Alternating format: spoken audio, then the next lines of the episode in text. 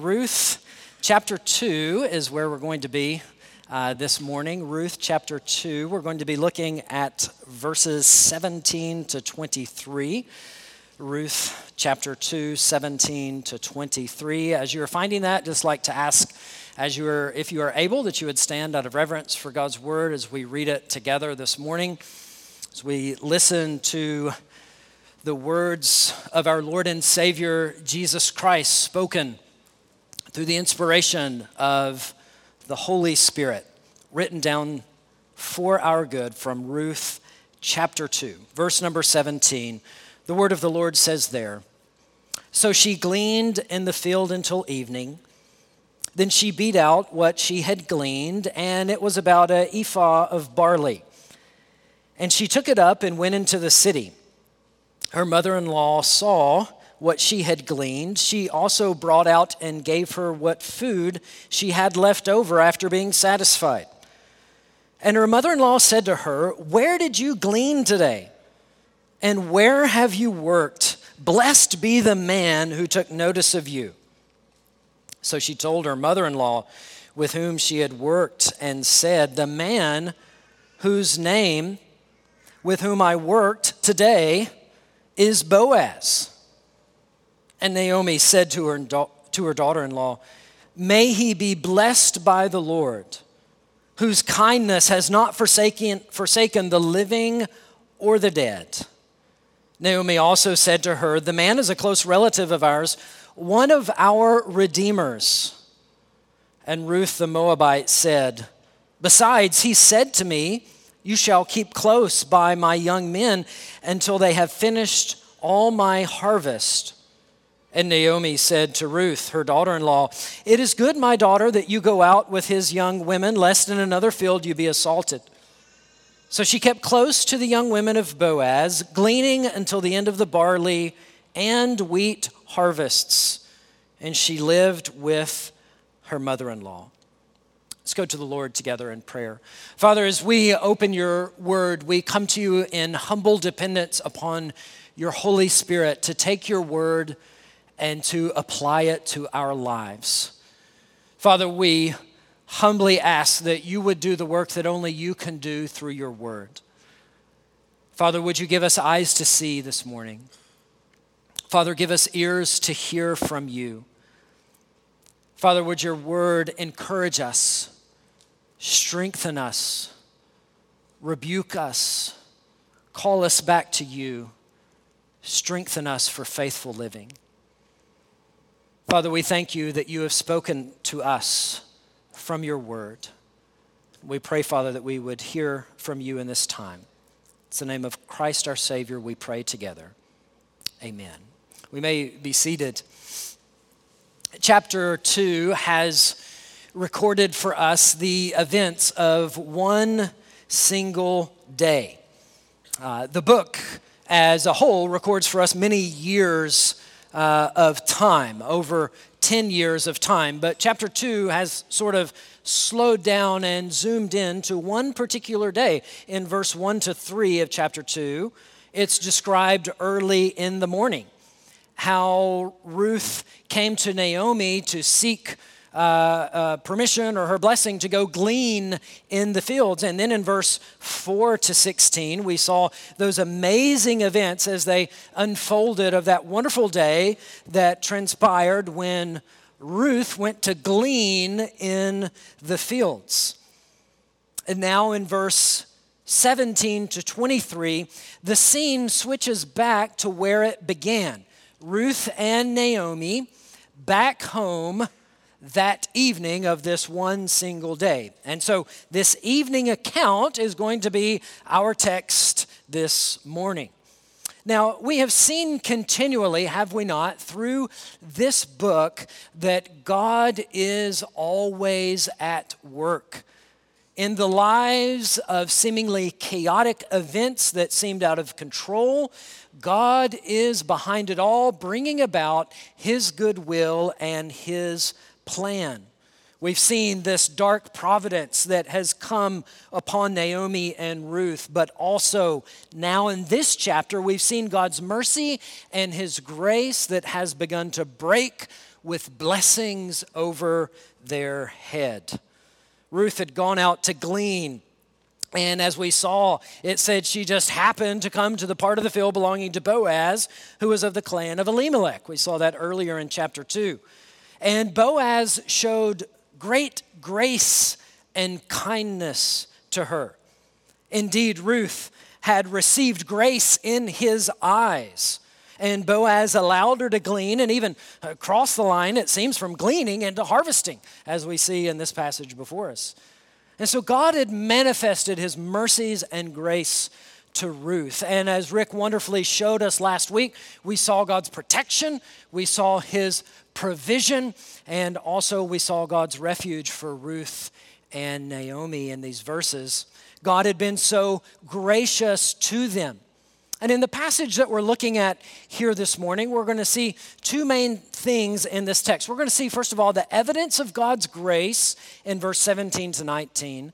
And then we're going to see the power of God's grace, the effect of that, as it were, specifically here on the life of Naomi in verse 20 to 23. So we'll begin uh, here with the first part, first point, the evidence of God's grace in verse 17 to 19. Well, again, this day that's recorded for us here is drawing to a close. And verse 17 acts as that kind of transitional statement that uh, is taking us from the work of the day and transitioning us to uh, the evening. So look at verse 17 again. It says, So she gleaned in the field until evening. Then she beat out what she had gleaned, and it was about an ephah of barley. Ruth worked hard this day, didn't she? She had been working all day long, gleaning in the fields. And after that day of gleaning, of picking up the edges, of, of, cutting through these stalks of wheat, she gathers, she has all of these together, and the text says she beat out what she had gleaned. And so, you know, this means that she had some sort of stick that she would take to smack the stalks so that the grain that was on them would fall down into a basket. And you can just picture, I mean, this wouldn't take 15 minutes. This would take quite some time for her to take these stalks. She beats them and, and gets all of this grain. She had been working all day long. And as we just consider her work on this day and how she went about it, I think that we should learn from that that God's sovereignty does not negate human action. Right? Ruth didn't think to herself, I know that God is in control. I know that God will provide. I'll just do nothing. Right? No, she humbled herself to the task that was before her, which was a daunting one, wasn't it? To randomly go out to a field and try to glean some gl- grain, asking God to bless her efforts. You see, we're called to reject passivity in the Christian life. We're called to work hard, to do all of these things while we trust in God to provide for our needs. I think this affects every area of our life. I think it applies from everything to uh, applying to college to personal evangelism, right? Everything in our lives just for us to have a confidence in God and seek to live in obedience to Him, trusting Him to work. Right? Maybe there's that person that we know as an unbeliever that God has brought us around in our relationship with them.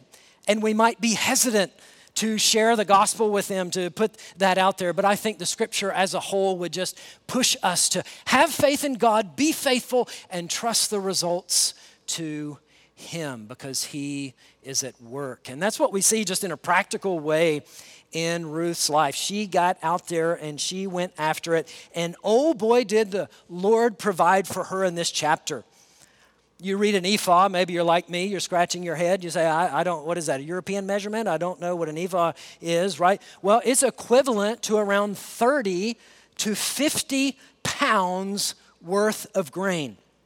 30 to 50 pounds. And this was an unheard of amount for a gleaner to get in one day. Research, some fun reading this week, on a time during this period has shown a good day for a male gleaner in the fields would yield one to two pounds of grain. And Ruth ended the day with 30 or 50 pounds. This much barley would last her and Naomi roughly two weeks or more as they would eat on it. God's grace was being shown to them in a very practical way, showered down them with an abundance of food. And so Ruth begins to leave the field, as we see here in this package, uh, passage, and she begins to carry her grain back to Naomi. Just want to pause for a second on there. Just picture this in your mind's eye. Ruth walking home, let's cut, cut, cut in the middle, 40 pounds. 40 pounds of grain that she is walking for by, by herself as she is walking. I don't know how she made it. Maybe some was under arms, maybe some on her head, tucked in here, tucked in there, wrestling. Maybe it was one big, large sack she's trying to wrestle back right? I don't know if you, we, we uh, uh, bought some, we buy dog food, and the dog food we buy is in 30 pound bags. And I know that when I'm out there buying, that's not for our nine pound dog, the bigger one that we have now, right? I know that I get a cart to push around that dog food. And just for fun, yesterday in Walmart, I was in the dog food aisle, some Ol' Roy there. I looked down, 50 pound bag. I said, perfect. Pulled it out, tried to carry and muscle that around. She's carrying this from the field all the way back, 50 pounds, give or take that she is walking down. And not only the barley, she has in her hand a little doggy bag from the meal that she had with Boaz earlier that day. Can you imagine her walking back to Bethlehem from the fields? Imagine the people looking at her as she is walking by carrying all of this grain. How blessed they must have thought she was, and I imagine Ruth was just grinning ear to ear as she is walking back. I would have loved to have known her thoughts as she is just walking back from the field that day, going out, asking the Lord to bless her work, and here she was later coming with a ton of grain. Oh, how God's grace was so clearly shown to her that day. God's grace was showering down upon her in a very tangible way. God was giving to Ruth and Naomi their daily bread through spectacular way through ordinary means. Maybe when she got home, I don't know, maybe she kicked the door with whatever she had. Maybe she hollered out in her voice, or maybe uh, Naomi saw her coming because it was a sort of a ruckus with her coming back. But we see in verse number 18, and she took it up, that is the grain, and she went into the city her mother in law saw what she had gleaned. She also uh, brought out to her and gave her what food she had left over after being satisfied. And, and not only from Ruth, but can you imagine Naomi coming out and seeing Ruth coming this? How her face must have just lit up with all of this grain that she is coming. I mean, maybe Naomi is thinking, my goodness, maybe I should have explained how this gleaning thing goes. I mean, what in the world? Did you go gr- rob a grocery store or something, coming back with 30 or 50 pounds of grain? Maybe I didn't inform her that you're just supposed to go around the edges and you're supposed to cut, and you're not supposed to come home with this much. Well, Ruth brought the grain. She had also with her the food, the take out with her in that little bag. And I love how verse 18 just kind of pushes that in our face, where it said she had food left over after being satisfied. It's just showing us here God's grace being showered out upon her. She ate her full, and she got to take home the leftovers from it. You just see Boaz's grace, as we'll see later, being shown in this very practical way. But the text is just putting that in front of us, saying, Look at this blessing that she had. God was marvelously providing for their needs. And so, Naomi, we see her response in verse number 19. What's she going to say? Well, verse 19, we see there, and her mother in law said to her, Where did you glean today? And where have you worked? Blessed be the man who took notice of you. So she asked her this kind of redundant question, saying, Where, where have you gleaned? And what she means by that was, Who has done this? What person has shown you such kindness? That's why she asks there, she just states out in a here, she says, Blessed be the man who took notice of you. Naomi knows that must have been the case because you certainly don't come home with a bag of grain like that after simply going and reaping. There's no other explanation. Maybe the one I came up with, robbing a grocery store, maybe that's an explanation, but that's not what she did. She came back with all of this grain because God had given it to her. And Ruth's answer is recorded in this verse. And it's kind of interesting as we read her answer, as the name Boaz is put way towards the end of the sentence, as uh, kind of building up in dramatic fashion, where she said, So she told her mother in law with whom she had worked, and said, The man whose name with whom I work today, you see how she's just leading up, leading up to it, is Boaz. And then we see her mother in law hears that name, probably probably, it's hard to say, but for the first time in probably over 10 years, she hears this name Boaz, and she knew exactly who this was. Naomi knew he was of the clan of Elimelech, belonged to them, the clan of her husband, and now Naomi's countenance really begins to change. Now we see a turn in her life in these verses, which brings us to the second main point. We see the power of God's grace in verse 20 and following. God's grace, as evidenced in barley and food and sustenance, was beginning to soften Naomi. You see, when your eyes are open and you begin to see God's grace in your life, that is exactly what happens. Bitterness and sorrow were giving way to joy and giving way to hope. What she said in verse uh, is recorded for us in verse 20. Naomi said to her daughter in law, May he be blessed by the Lord, whose kindness has not forsaken the living or the dead. Naomi, all of a sudden now, is calling upon God to bless. She's calling on Yahweh, the covenant keeping God, to bless this man Boaz, for the Lord to show and to shower his blessings upon him. So now we see her calling out blessings towards other people. We see the countenance upon her changing. And then she states, whose kindness has not forsaken the living or the dead. And so we ask of this passage right here whose kindness?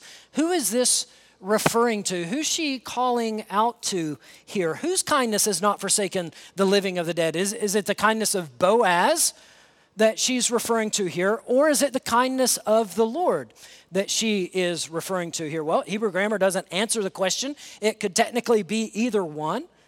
But I think within the context here, Naomi is saying, May Boaz be blessed of the Lord, the Lord whose kindness has not forsaken the living or the dead. Naomi is praising God for his kindness.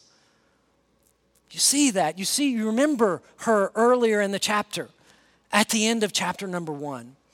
Now Naomi's eyes are open, seeing the grace of God being showered down upon them, and she prays here and gives praise to the kindness of God because he hadn't forsaken them. Naomi is praising the Lord for this kindness. And again, this word kindness, same one that we looked at last week in chapter 2 verse number uh, verse number 13 that rick expounded on. This is a very important old testament word. Sometimes it's translated as steadfast love. Sometimes as love grace mercy kindness. It's sort of impossible for one single english word to carry the freight of this one hebrew word that it can, can carries along. But above all else this word speaks of god's covenant faithfulness to his people. God is steadfast in his love. God is faithful in his love. His love endures. God's love does not change. God remains faithful to his children. We change, our emotions change, but God's love is steady and stable. And now Naomi's bitterness begins to sort of scatter in the light of God's covenant blessings upon her. God had taken her, two, her husband and her two sons, but God was not done, as we've seen with her. Naomi began to see that God's faithful love for them had not stopped. Just like the sun is always shining. But when the storm clouds roll in, we cannot see the sun. So also, God's faithful love is always there, even when we have a hard time seeing it because of the storms in front of us. God's faithfulness I take away from this was not contingent upon Naomi having it all together. Praise God that his covenant faithfulness to us is not based upon our not ever being bitter towards him. I mean, praise the Lord that it's not contingent upon that. God was going to remain faithful to Naomi even when she was bitter towards him. Naomi said, The Lord of Israel has not forsaken the living or the dead. Who's the living that she is referring to here? Well, it's referring to herself. I think we could say to that also, it's referring to Ruth. All of a sudden now she's beginning to see and says, says God's covenant keeping love has not forsaken me. It's not forsaken me. It's not forsaken the living. You see, God doesn't do that to his children, and God doesn't do that to us. God doesn't leave his children out to dry or leave them on a limb. I submit to you, no doubt, sometimes it feels like that. I think that Naomi would confess to that. God's hand oftentimes seems to us like He has abandoned us. It feels that way to us or that He has left us. But look, the reality is God is always ever present at work in this world and in our circumstances. God had not forsaken Naomi, God had not forsaken Ruth, and praise God through Jesus Christ, God does not forsake us. His love and His promises endure and are faithful even when we are bitter. Even when we struggle with it, if we're mad at the Lord, when we go through troubles, God's love remains for us. Praise God for His grace and His steadfast love. Not only to that, but Naomi, uh, the gears are already, already working. You got to watch those mother in laws, right? It's already working. She says, and to the dead. So, who's she referring to here, to the dead? Well, she's referring here both to her husband, right, and also to the two sons that she had lost. What she's saying already through this phrase is that God had not forsaken their lineage. God was still going to bring about a blessing to them. And it seems here again that God that, that, Naomi had more in mind of Boaz than just providing grain. She's already thinking of something more coming from this relationship. Just for a moment, as we zoom out from the book of Ruth and consider God's steadfast love to us, we see God fulfilling his covenant promise that he would send about a sacrifice, a blessing through Abraham to all of the world. He would send our ultimate prophet, priest, and king through the person and work of Jesus Christ. We, we zoom out from this story for just a moment and we see that God keeps his pro, uh, covenant promises to Abraham to send this blessing to the world. And God sends about Jesus Christ and he sends him to save us from our sin. And when Jesus was instituting communion, he said, This is my blood of the covenant. Speaking about the new covenant, this is the blood of the new covenant, which is poured out for many for the forgiveness of sins. See, in just in a few moments, we'll be celebrating this covenant, this supper that Christ has instituted for us. That He died to forgive us, He died in our place. The truth that our deepest need has been met through the death of Jesus Christ, and that is the forgiveness of our sins. You see, and God is a covenant keeping God. The same God at work in the life of Ruth and Naomi, arranging all that took place in their lives, is the same God that we worship and is at work in our lives. And He will be faithful to keep His promises. Let me just read for just a moment one of my favorite passages in the New Testament that has been such a comfort to me uh, through, through years and years and years is John chapter 6, here in verse 53 and following, where Jesus is speaking uh, about the promises that he gives of coming to him and eating, as it were, his flesh and drinking his blood, as it were, through faith, of trusting in him through faith. Listen to what Christ says. This is the same covenant keeping God as we see in the Old Testament, as we see in the New. The Jews then disputed among themselves, saying, How can this man give us his flesh to eat? So Jesus said to them, Listen to what he says Truly, truly, I say to you, unless you eat the flesh of the Son of Man and drink his blood, you have no life in you. Whoever feeds on my flesh and drinks my blood has eternal life. And I will raise him up on the last day. What beautiful promises our covenant keeping God gives. For my flesh is true food and my blood is true drink. Whoever feeds on my flesh and drinks my blood abides in me, and I in him. Beautiful words. As the living Father sent me, and I live because of the Father, so whoever feeds on me, he also will live because of me. This is the bread that came down from heaven, not as the fathers ate and died. Whoever feeds on this bread will live forever beautiful words from our covenant keeping God that He speaks to us. That those who are in Christ through faith, as it were, eating of His flesh and drinking of His blood, as Jesus is teaching us here, that they will be raised up on the last day. That we abide in Him and Christ abides in us, that we live because of Jesus. And whoever feeds on this bread will live forever. You see, trusting in those promises that God gives to us will change you. It will change your perspective on this life. Seeing God's grace and promises at work will soften you.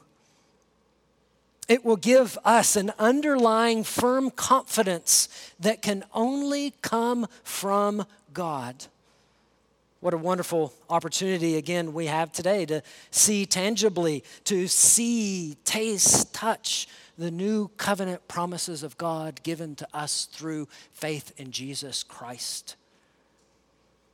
As we zoom back in now to the book of Ruth, we come to the last couple of verses in chapter number two. And at this point in the account and the story, it's quite ironic because Naomi, again, is kind of, uh, again, she thinks to be thinking about more than just groceries being provided. And uh, maybe, even just maybe, this Boaz might be someone whom Ruth might get along with. I know we know the rest of the story. I know you've read the book of Ruth, but just, just the, the way that this unfolds is, is just wonderful for us to see. Ruth seems oblivious to it at this point. Uh, look at verse number 20. And Naomi said to her daughter, excuse me, go to the second part of verse number 20. Naomi also said to her, The man is a close relative of ours, one of our redeemers. And we're going to come back to this in just a moment this concept of a redeemer here that she brings up. But pause on that for just a moment. Verse number 21 And Ruth the Moabite said, So now we're back to Ruth. She's saying this man's going to be a redeemer, his kindness. He's not forsaken the living, living or the dead. She comes back in verse number 21, and Ruth the Moabite said, Besides, he said to me, You shall keep close to my young men until they have finished all my harvest. Right? Ruth's just so excited to tell Naomi all that is going on that she has a job now to go to glean, that she has this opportunity, not for just today, but for weeks and weeks ahead. And she's just ecstatic over this point. And so Naomi replies to her, verse number 24. Naomi said to Ruth, her daughter in law, It's good, my daughter, that you go out with his young women, lest in another field you be assaulted. Right? She's saying, Yep, yep, that's good. That's good. You need to do that. Go, go to his field. You might get assaulted in another field, which just tells us more about the context of the situation of her going out to glean. God had shown favor through this man to them. And, and we just come back to this point for just a moment of the Redeemer. She speaks about this relative as a Redeemer of theirs. Um, um, in the Old Testament, there's five, five prescribed actions, technically speaking, of a Redeemer. Uh, and the obligations to keep or make in the Old Testament. So I, I just want to run through these five just real quick for us. So we, we do a study on Redeemer in the Old Testament. You studied the law. There's five occurrences that God gave for a Redeemer, five things for him to do. Number one, to ensure that the inherited property of the clan never passes out of the clan. So if a property is going to pass out of the clan, this, this man as a redeemer is to ensure that that isn't going to happen. We're going to see something similar to that here in chapter number four. But at this point, there was still the land that they had. They had not sold the land, they had the land. Uh, that is, uh, Naomi had the land. Number two, to buy back family members who had sold themselves as slaves because they were poor. A redeemer, Leviticus 27, would buy them back, redeem them uh, Numbers 35, uh, interestingly enough, to track down uh, and execute murderers of a near relative was a, uh, seen to be as a redeemer, Numbers 35. Numbers 5, to receive restitution money on behalf of a deceased victim of a crime was seen to be as a redeemer. And number five, to ensure that justice is served in a lawsuit involving relatives, Jeremiah 50, we see uh, there the concept of redeemer. And you say, well, wow, thanks for all the commentary on uh, a redeemer. What does that have to do with anything? Well, all of that to say at this point, none of these concepts really applied in this situation in the case of Ruth. They hadn't sold their land. They had not been sold as slaves. Remember, Ruth was a Moabite, uh, there's no provision, provision in the law for that either, yet Naomi says this man of Boaz is a redeemer. What does she mean by that then? Well, she's using this in a non technical sense, one that the law did not describe or prescribe. Boaz is not tec- technically instructed from the law to do anything for Ruth. But here's the point he is a man of grace and he is a man of love. Boaz was a man who had received God's grace in his life, and he was going to extend that grace to Ruth and Naomi. If we could put it in New Testament lingo, freely Boaz had received, and freely he was going to give. One commentator puts it like this, and I quote there were plenty of loopholes Boaz could have slipped through and absolved himself of any legal responsibility had he so wished. But Boaz was not concerned simply with the obligations of the law. He had a heart that had been touched by God's covenant faithfulness, and it overflowed in covenant faithfulness to those around him. You see, Boaz was a man of covenant faithfulness. He was not obligated by the law to do anything for Ruth or Naomi. And remember the time period too here. Everyone was doing what they thought was right in their own eyes. And here we see a picture of a man following after God's law, following after and showing God's faithfulness being shown to him and him showing that to others. We'll see more about this Redeemer in chapter 4. I just want to pause and I bring all that out to say we would do well, I think, to learn from Boaz and his example in this situation. Because someone who has received God's covenant faithfulness is necessarily changed in their lives. they are different. The truth of what has happened to them has everything to do with their actions and the way that they interact with other. Boaz saw a foreigner. He saw a lady. Someone in his field, literally there gleaning, and he saw someone who could not look out for themselves. And he sought to minister to her, to use the position that God had given to him for the good of others. He had an eye, if we could put it this way, to see the needs of others because God had seen his need. I just ask you today is that true of you? Are, are you aware of others in need around you? I think at this time of harvest, I mean, it's a time of celebration. It's just so easy. Even in the times that are good times, Boaz comes out into the land. He has all these blessings, these food in front of him. He, he could have just been one of those people. Tell those gleaners to go somewhere else. Get out of my field. Look at this profit. Look at what all I have before me. This is going to be good for me. No. This man was, huh, who's this? Who is this lady? ah, she's been faithful to the Lord. She's come here from Moab. She's seeking, and he learned about her. He said, Hey, let her glean. Not only that, knock off some stacks from the wagon when you see her. Kick those off in front of her. Don't rebuke her, let her take them. I mean, you just kind of see the type of man that Boaz was here. And I think that we should just learn from that. Somebody that has received God's covenant faithfulness in our lives, that necessarily should change us and our reactions to others. And so we see that in his life. May God help us to see others. To see others who, even in this context, very different than his situation. I mean, very different. Not, not only a different nationality, remember this time period of the Old Testament, these are the Moabites.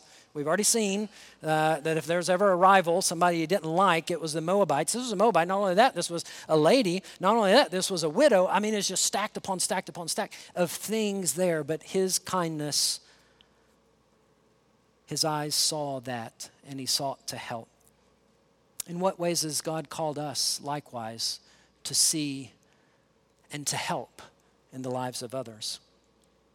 Well, this chapter ends kind of on a sort of a cliff in verse number 23 says so she kept close to the young women of boaz gleaning until the end of the barley and the wheat harvest and she lived with her mother-in-law so what we see happening is she continued uh, to work during this harvest not only of the barley but again also the wheat so God was providing for her. She was going out day after day after day, gleaning, gleaning.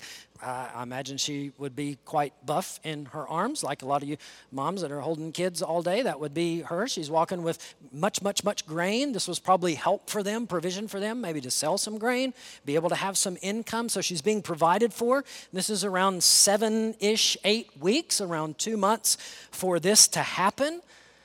Uh, and I know during this time, I am sure Naomi continues to have around her mind yes, go to Boaz's field, go to Boaz's field, go to his field, look at him. This, this is Boaz, right? But then at the end, she's just living, it's over, and she's living with her mother in law. And back the two of them are together.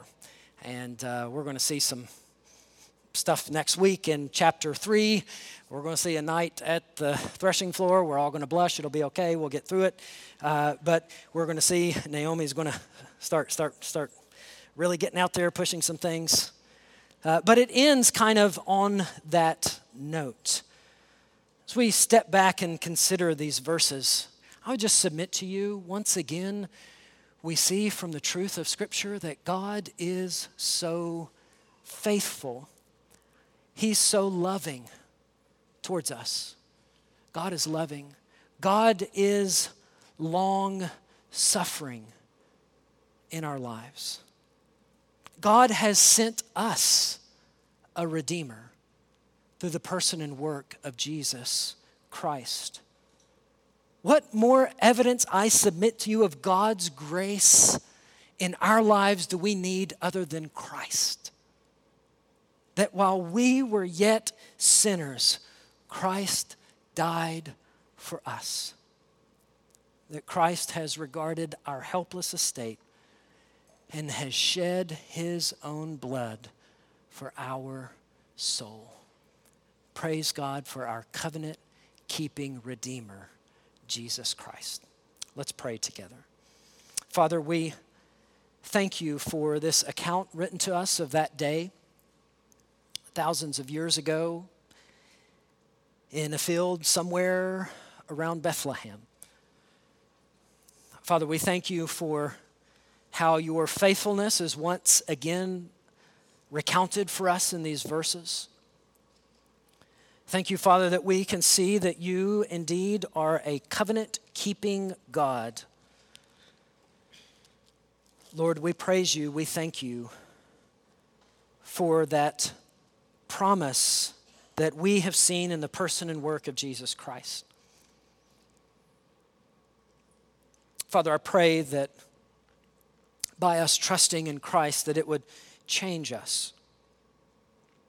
That it would give us an eye to see others. The same grace we've received from you that we would give to others. Father, we pray that you would show us how best to do this in our lives. Pray, Father, if there's someone who is not trusting in this covenant keeping God here this morning, Lord, that you would draw them to yourselves.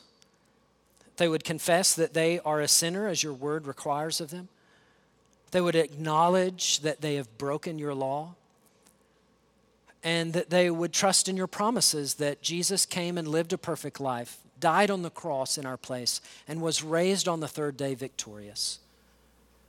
Father, help us all to trust in Christ that we may be forgiven of our sins and to live in obedience to you. It's in the name of Christ our Savior we pray. Amen.